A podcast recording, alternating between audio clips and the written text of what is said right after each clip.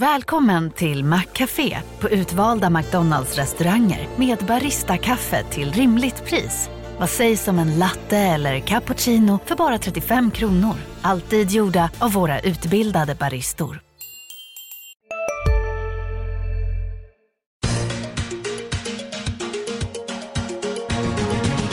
Hej och välkomna till Makrorådet, dagens industris podd om de stora ekonomiska frågorna. Jag heter Viktor Munkhammar. Med mig idag har jag Annika Winst, chefsekonom på Nordea och Johan Javeus, analyschef på SEB. Varmt välkomna ni också. Eh, Johan, analyschef och chefsanalytiker, är det någon skillnad på det? När jag skrev det här tänkte jag, är han chefsanalytiker eller analyschef? Eh, chefstrateg faktiskt. Ja, fel. Okej. Okay. Alla det, tre är samma sak. Alla tre är samma sak. Okej, okay, vad bra. Då blev det rätt ändå på något sätt.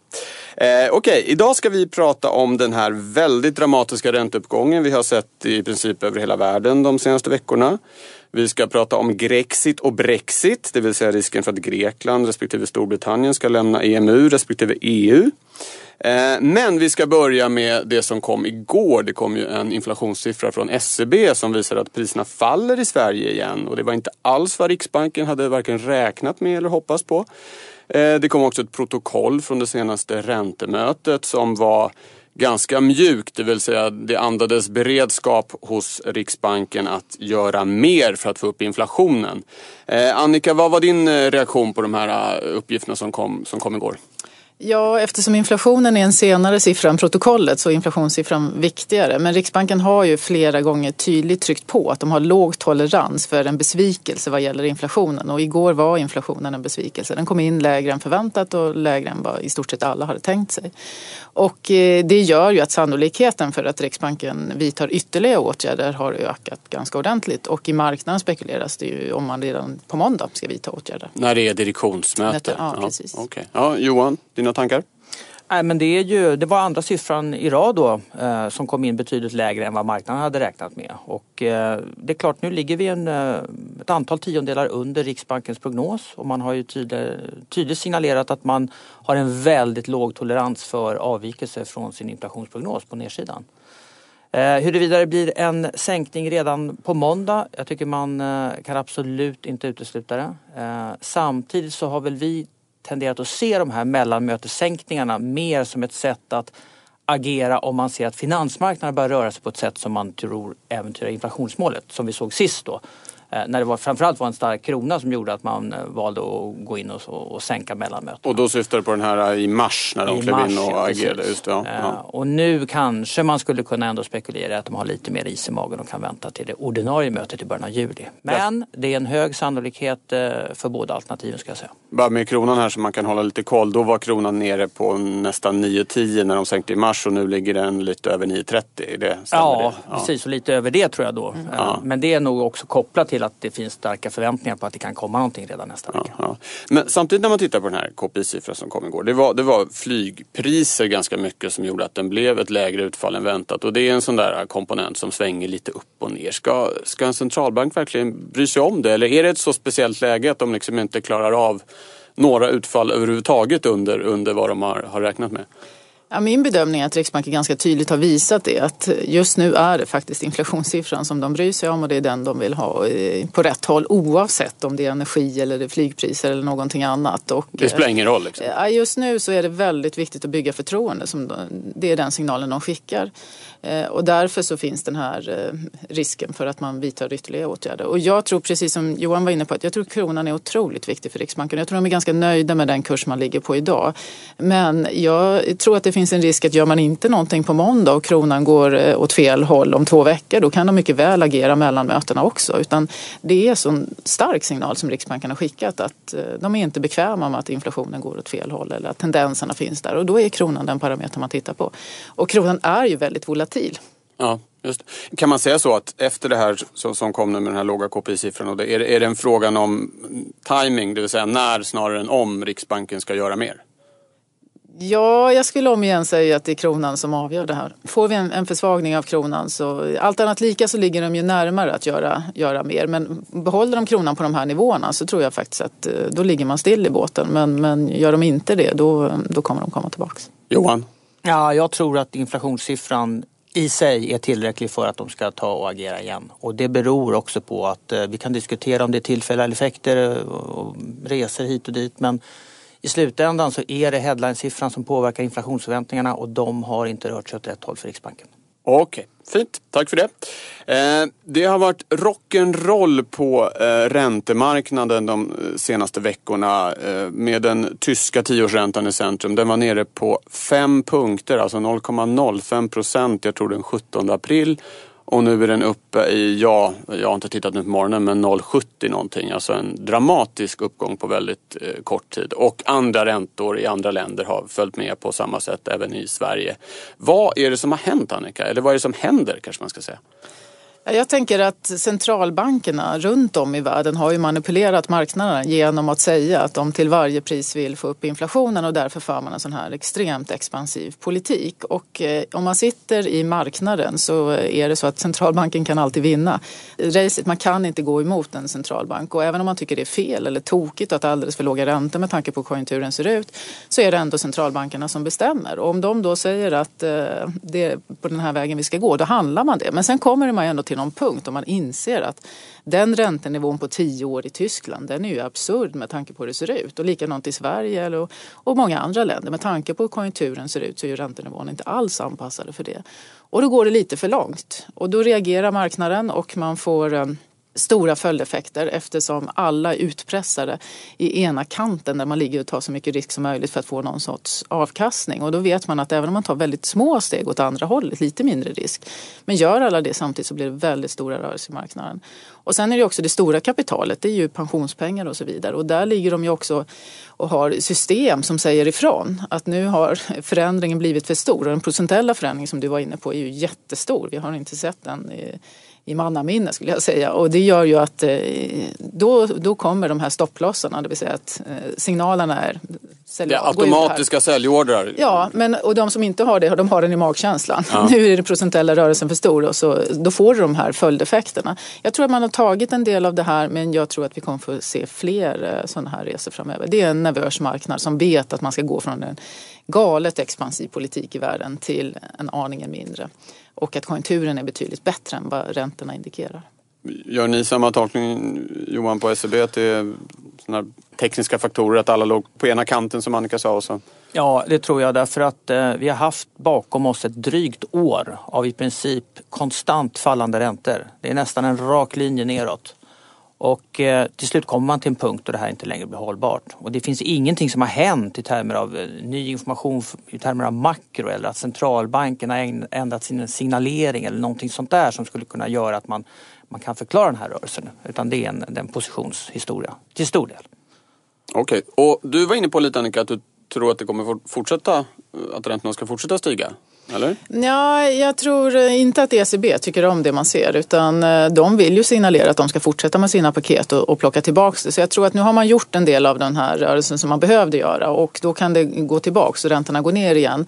Men, men allt annat lika så har vi ju en bättre konjunktur än de här extremt låga räntenivåerna. Vi har ett oljepris som har gått upp lite grann och signalen borde ju vara att den här räntan som tyska tioåringen var nere på är någon form av bottennivå. Vi ska inte längre. Och nu har vi varit nere och testat om vi kan testa det någon gång till. Men sen är ändå trenden åt andra hållet. Om än i väldigt långsam takt och från som sagt extremt låga nivåer. Så om man fortfarande liksom tittar på ränteprognoserna så är ju de låga även om ett och två år i ett historiskt perspektiv. Men den procentuella förändringen kan ju vara dramatisk. Johan, vad tänker ni? Ska räntorna fortsätta upp? Ska de ner igen? Eller är det här nivåer som är någon slags ny jämvikt? Har ompositioneringen ägt rum nu? Ja, om man hade en krona eller en hundralapp för varje gång man sagt att vi har nått räntebotten så, så skulle man ju vara... Då skulle du inte sitta i den här studion. Då skulle jag inte behöva sitta i den här studion, precis. Uh, jag tycker att negativa räntor och räntor, uh, tioåriga papper som ligger nära 0 procent, det är naturligtvis inte uthålligt uh, hållbart. jag tror det finns en, en chans den här gången att vi har sett räntebotten men jag skulle inte våga ta gift på det. Okej, okay. Så ett oklart läge, men kan vi enas om att det i alla fall förmodligen kommer vara mer stökigt den närmaste tiden än det har varit det senaste året? Du sa Johan att räntorna liksom lugnt och fint har tickat ner. Att vi kommer ha den här så kallade volatiliteten som vi har haft nu. Är det en rimlig gissning i alla fall? Ja, det är min bedömning. Jag brukar jämföra när vi hade Lima-katastrofen. Att då hände det ju räntemarknaden redan sommaren 07 att man var bekymrad och såg att det här är något konstigt inom Vajsing-systemet. Men det dröjde ända till eh, förhösten 2008 till man fick konsekvenser i aktiemarknaden. Och jag skulle säga att det är lite samma sak. Räntemarknaden är inte alls lika genomlyst och transparent. Vanliga människor är inte på den på samma sätt som man är på aktiemarknaden. Hade vi haft de här rörelserna som vi hade i, eller i räntemarknaden förra veckan i aktiemarknaden så har det stått på vända löpsedlar och alla varit väldigt medvetna om det. Och nu är det en annan marknad och därför så genomsyrar det inte lika tydligt. Okej. Okay. Det här är lite ett hjärtecken då du säger att det här är det som hände 2007 på räntemarknaden ser vi nu igen och så ett år jag senare. Tycker att, det, nej, jag tycker att centralbankerna är mycket bättre förberedda idag. Ja. De har lärt sig en läxa och det är jag väldigt glad över att man står på tå och är verkligen förberedd för att hantera det. Men det jag säger till mina kunder det är att man ska fundera på hur mycket risk man har i portföljen och vill man ha den här risken i den världen vi nu befinner oss i. Det tycker jag är viktigt att landa i. Och sen kommer ju vissa tycka att ja, men jag är beredd att ta den och vill ha den för att få avkastning. Det är också lätt att bli girig när det har gått som det har gjort. Det är svårt att bara acceptera att man ska behålla pengarna. Men, men jag tycker i alla fall att det är vettigt att reflektera när marknaden är så nervös. För det är oftast är det ändå så att ränteuppgången är mycket snabbare än räntenedgången. Johan, tycker du också att det är lite, lite av ett varningstecken liksom det här för de finansiella marknaderna i stort? Jag är inte lika orolig för det faktiskt. Därför att jag tror, precis som Annika också var inne på, de flesta har ändå möjligheter att hantera de här rörelserna och eh, man är medveten om vad man ger sig in i. Eh, sen så tycker jag att om vi pratar om de räntenivåer som vi har nu, även med den uppgång som vi har sett sista tiden, så är de ju fortfarande löjligt låga. Så det är inget problem för konjunkturen, det är inget problem för företagen eller för konsumenterna. Och det tror jag centralbankerna tar eh, rätt stor notis kring. Vi går vidare. Igår betalade Grekland en skuld till IMF, Internationella valutafonden, och då fick landet eh, använda reserver som det hade hos samma IMF för att kunna betala den här skulden. Och de här reserverna ska man fylla på inom en månad, eh, är väl regelverket tror jag. Eh, och hela den här Grexit-frågan, eh, den, le den lever ju med oss, den har gjort det länge, men, men eh, det blir allt hetare. Vad, vad är dina tankar kring den allra senaste utvecklingen, eh, Annika, när det gäller Grekland? Ja, man har väl kommit ännu närmare gärdsgården helt enkelt. Att det är, det är sluttampen eh, och upp till bevis. Och jag tycker att det är märkligt att grekerna faktiskt inte inser att man behöver ge åtminstone lillfingernageln för att eh, om något år kunna skriva av skulderna. För det är ju svårt för för eh, andra beslutsfattare runt om i Europa att använda skattebetalarnas pengar till någon som inte visar att man är villig att hjälpa till överhuvudtaget. Och, och där, det blir svårt i längden att hålla det där, som jag ser det. Johan, vad, vad, vad, vad tror du? Den, konsensusuppfattningen är väl ändå att det kommer att bli en uppgörelse i slutändan, någon typ av kompromiss. Är du inne på den linjen också eller? Ja det är jag. Man ska inte utesluta någonting men jag tror också att det finns en relativt stor sannolikhet för att Grekland blir kvar på något sätt. Eh, och jag tror att det kommer ske då kanske till priset av eh, mer eftergifter från Grekland än från resten av EU.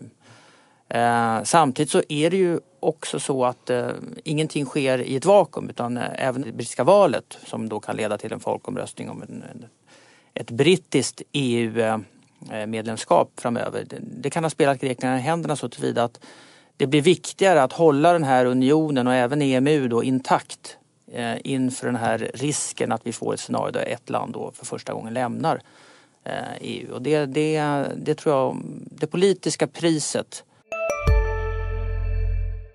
Har du också valt att bli egen?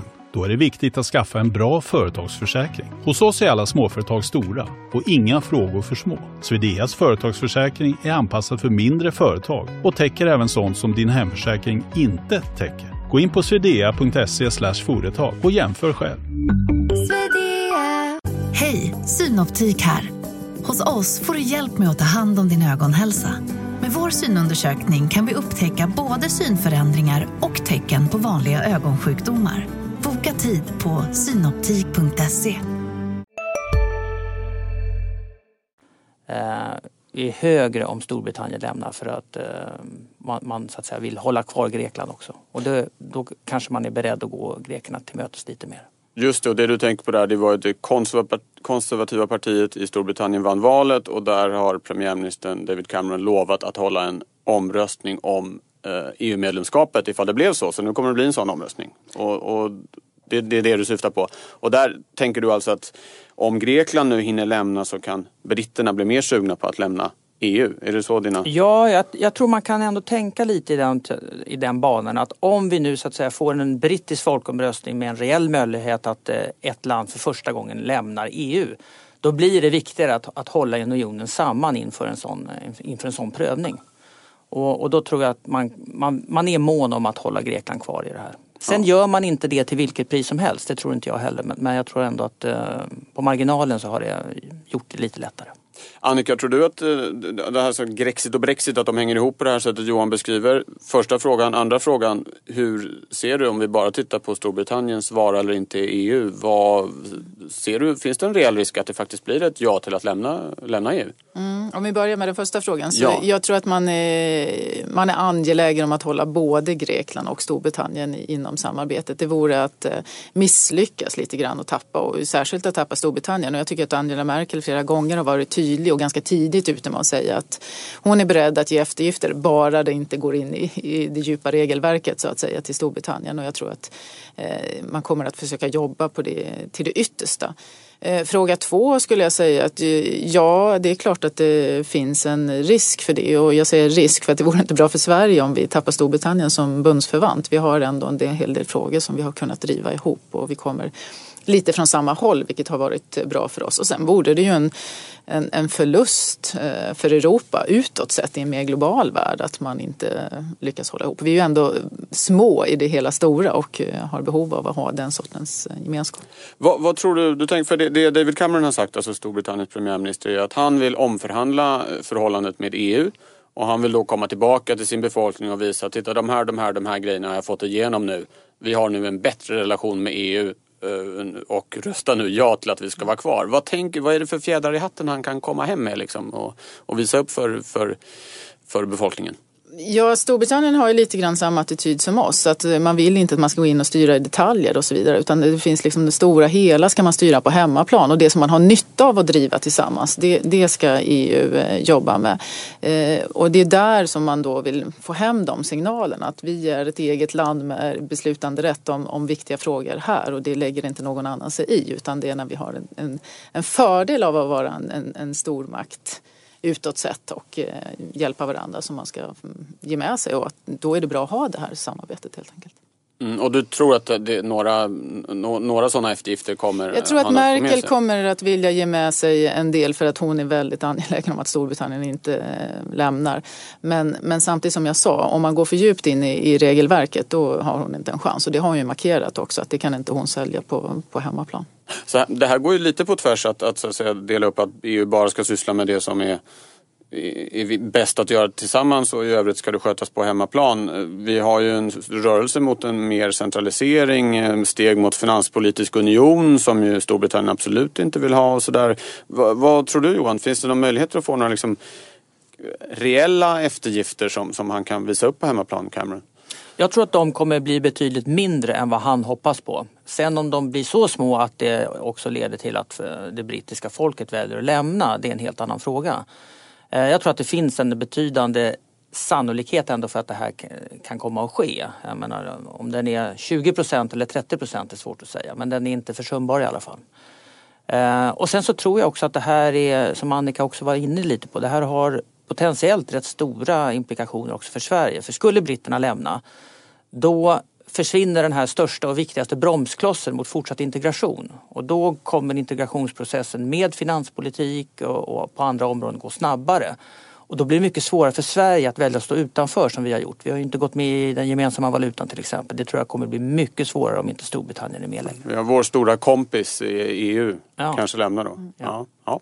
Okej, vi får säkert eh, återkomma till det. Har det börjat snackas ännu mycket på, med kunder och så här, det här med, med Brexit eller har det ännu inte riktigt kommit upp på agendan? Eller? I min värld har det varit för stökigt i räntemarknaden fast man ska kunna ja, fokusera på det. Men det kommer ja. att komma tillbaka. Men jag tycker en, en viktig lärdom är ju att eh, man, man eh, underskattade ju lite grann det skotska valet. Politikerna i Storbritannien vaknade upp de sista veckorna och insåg att det här kommer eventuellt gå snett. Och det tror jag man lärde sig en läxa av. Så jag tror man kommer vara väldigt angelägen också utifrån Storbritanniens perspektiv att jobba med det egna folket på ett annat sätt än vad man gjorde inför den skotska folkomröstningen.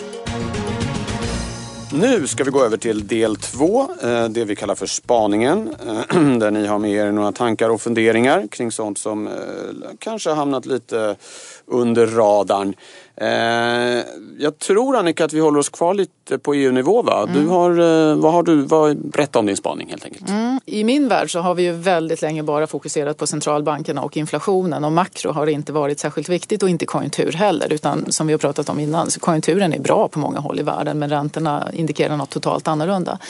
Nu börjar vi få lite bättre makrosiffror och idag får vi då statistik för BNP i euroområdet första kvartalet och vi har inte alla delar ännu men det tycks ändå som att vi landar på en, en positiv eh, siffra 0,4 på kvartalet och då kommer man upp i 1,6 i årstakt, vilket är en helt okej siffra. Och då lämnar man en period då man har pratat om deflationistiska tendenser till att man faktiskt i åtta kvartal nu har haft positiv tillväxt, kan få en liten annan, ett annat fokus helt enkelt på att konjunkturen är på väg, om än från mycket, mycket låga nivåer, ändå återhämta sig. Och eh, man ser det ändå i hyfsad bredd här. Eh, Nu var Tyskland en liten besvikelse men det är ändå eh, bra. ett väldigt starkt fjärde kvartal i Tyskland Ja, också ska man precis. komma ihåg. Ja, och, och vi har en, en positiv syn från hushållen där som ligger på höga nivåer i ett historiskt perspektiv. Spanien överraskade ju väldigt starkt positivt och det som är intressant är det att det inte bara är privatkonsumtion utan även byggsektorn som fick mycket pisk under krisen börjar komma tillbaks lite grann och Frankrike kom ju faktiskt in bättre än förväntat. Då finns det de som är pessimister och säger att ja men vi hade en historia när Ukraina och eh, det var flygkapningar och så vidare som gjorde att man blev försiktig och, och avvaktar och så vidare. Eh, och att det här då är en baseffekt, att det studsar upp på det. Men jag tror inte det bara är baseffekt utan jag tror också det finns underliggande i det här. Att det är aningen bättre konjunktursiffror. Och då kommer marknaden automatiskt att börja titta lite mer på makrosiffrorna än vad vi har gjort den senaste tiden. Så att det vaknar till liv lite grann. Våren har kommit. Ja, äntligen, till- Ja, äntligen. äntligen. Ja, det var, var roligt. Eh, Johan, har du någon snabb reflektion bara på det här eh, som Annika beskriver här? Nej, jag är också positiv på europeisk tillväxt men vad jag tycker är framför allt eh, någonting som man verkligen ska ta till sig det är ju att eh, nu får vi så att säga den riktiga momentumet här i tillväxten i Sydeuropa. Eh, så att de här skillnaderna mellan norra och södra Europa är på väg att inte, inte försvinna men de minskar i alla fall. Nu har vi inte fått de italienska siffrorna än då men, men eh, om de också blir bra så, så är det väldigt positivt. Vad roligt. Jag ska ta lite vatten märker jag. Du kan väl dra din spaning Johan så dricker jag. Okej, eh, jag, jag tänkte eh, bara reflektera lite över centralbankerna och deras eh, kamp mot låg inflation. Inflationen den är ju jättelåg i eh, hela världen och det såg vi ju som vi har pratat innan om bevis för igen då även i Sverige. Och eh, vi vet ju att eh, centralbanker i stora delar av världen kämpar ju med näbbar och klor för att få upp inflationen. Och man har låga räntor, man trycker pengar, ibland till och med negativa räntor. Eh, men vad jag tror att alla centralbanker förstår det är att man kommer inte få upp inflationen på något sorts långsiktigt eller långvarigt sätt om man inte också får till en positiv trend när det gäller löneökningar. Och det ser vi att eh, Fed hänger upp mycket av sin eh, politik på löneökningar som är låga i USA fortfarande. Bank of Japan gör det till väldigt stor grad. Riksbanken pratar också mycket om att man måste så att säga få löneökningar i Sverige och eh, framförallt förväntningar om kommande löneökningar att, att vara positiva. Och här har man ett dilemma då för att man kämpar mot väldigt, väldigt starka krafter som verkar på global nivå för att pressa ner löner. Vi pratar om globalisering och då inte längre bara av varuproduktion utan framförallt i en allt snabbare utsträckning också av tjänster. Tjänstejobb som är den stora delen av ekonomierna i västvärlden, de, de utsätts för global konkurrens då, tack vare ny teknik. Du har automatisering som också gör att, att vi får en prispress på, på arbete i största allmänhet. Och sen är det också ytterligare en, en faktor som har kommit in i det här som jag tycker är lite intressant och det är att eh, vi pratar mycket om strukturella reformer i olika länder, framförallt i Europa men, men även på andra håll. Att du ska göra framförallt arbetsmarknaderna mer effektiva. De ska bli mer konkurrenskraftiga. Och det vet vi ju, när någonting blir mer konkurrenskraftigt så betyder det att priset blir lägre. Helt enkelt lägre löneökningar även utifrån det perspektivet. Och det här, det här leder det då till att centralbankerna kämpar i en väldigt, väldigt stark motvind. Och vi kommer så att säga på grund av att lönerna kommer att ha den här strukturella nedåtpressen att få väldigt, väldigt artificiellt låga räntor. Inte bara nu eller nästa år utan under en rätt lång tid. Och det är ju i sin tur någonting som då dels kommer sätta fokus på huruvida centralbankerna ska fortsätta ha de här inflationsmålen de har idag med konsumentpriser. Eh, men så länge de har det, och det tror jag de kommer ha under rätt lång tid, så kommer det naturligtvis också göra att allting som så att säga genererar en avkastning. Det ska ju diskonteras med någon sorts ränta när man ska avgöra vad värdet på det här är, vare sig det gäller en fastighet eller en, eh, ett företag, aktier. Och det är klart att med låga diskonteringsräntor så kommer värdet på de här tillgångarna fortsätta att stiga. Och det är i sin tur detsamma som att vi kommer ha en fortsatt utveckling där löntagare kommer att missgynnas, kapitalägare kommer att gynnas också beroende på inflationsmålspolitiken som vi har. Så det är lite att nå samma, samma slutsats som Piketty fast kanske på ett litet annat sätt. Jaha, okej. Okay. Det låter inte... Eh, som löntagare i alla fall låter inte det som någon jätterolig utsikt. Nej, man ska det... vara kapitalägare helt enkelt. Ja, okej. Okay. Det är rådet alltså till alla lyssnare. Var kapitalägare. Ja, hur, hur lång tid ser du, vad, när du pratar lång tid här, är det, är det fem år, tio år, tjugo år? Eller vad? Ja, men det är nog snarare 20 år kanske. Jaha, okej. Okay, ja. Annika? Ja, eh, jag håller med i mångt och mycket. Det pågår en diskussion bland ekonomer hur vi ska förstå det som händer nu. Att vi har en hyfsad tillväxt men vi får inga löneökningar. Är det så att vi har varit igenom en strukturförändring som gör att ekonomierna runt om i världen funkar annorlunda? Och den som är först ut är ju Fed här och som då tittar på arbetsmarknadssiffrorna. Och vi har en arbetslöshet i USA som eh, allt annat lika så hade man för länge sedan höjt om man hade haft de nivåerna tidigare. Vi kan säga att lönerna i USA ökar med ungefär 2 procent i årstakt vilket ju inte är särskilt mycket för att vara i en sån. Nej, och man har väntat länge på det där skulle jag ja, vilja säga. Man ja. har tittat och tittat och tittat efter den där löneinflationen men den kommer inte. Och, och det, vi står ju inför en värld där vi har eh, allt fler människor som är beredda att springa fort och länge för att få en bättre levnadsstandard. Och man, folk är mycket mer rörligt idag också. Man flyttar dit jobben finns och det gör att det är möjligt så att ekonomierna fungerar lite annorlunda. Att vi inte kan hålla historieböckerna i handen, det vill säga lite starkare efterfrågan ger automatiskt löneinflation. Och då hamnar vi i en situation där där man landar i det som Johan säger. Okej, så att eh, det man ser framför sig då är alltså väldigt låga löneökningar, om några alls, under 20 år framåt. Det det är också det som eh, IF Metall och eh, facket har varit ute och sagt i Sverige eh, nu att vi kan inte höja lönerna utan jag tror att Riksbanken kommer slåss mot en ganska måttlig löneökningstakt här i avtalsrörelsen som kommer 2016 som är jätteviktig för Riksbanken. För att man är angelägen om att behålla jobben och då är man inte heller beredd att driva upp lönerna. På det lite dystra sättet får vi avsluta för idag. Tack så mycket ska ni ha för att ni kom hit. Tack för att du har lyssnat. Nästa makroråd, eh, som faktiskt är säsongens sista, kommer den 27 maj. Vi hörs då. Tack så länge.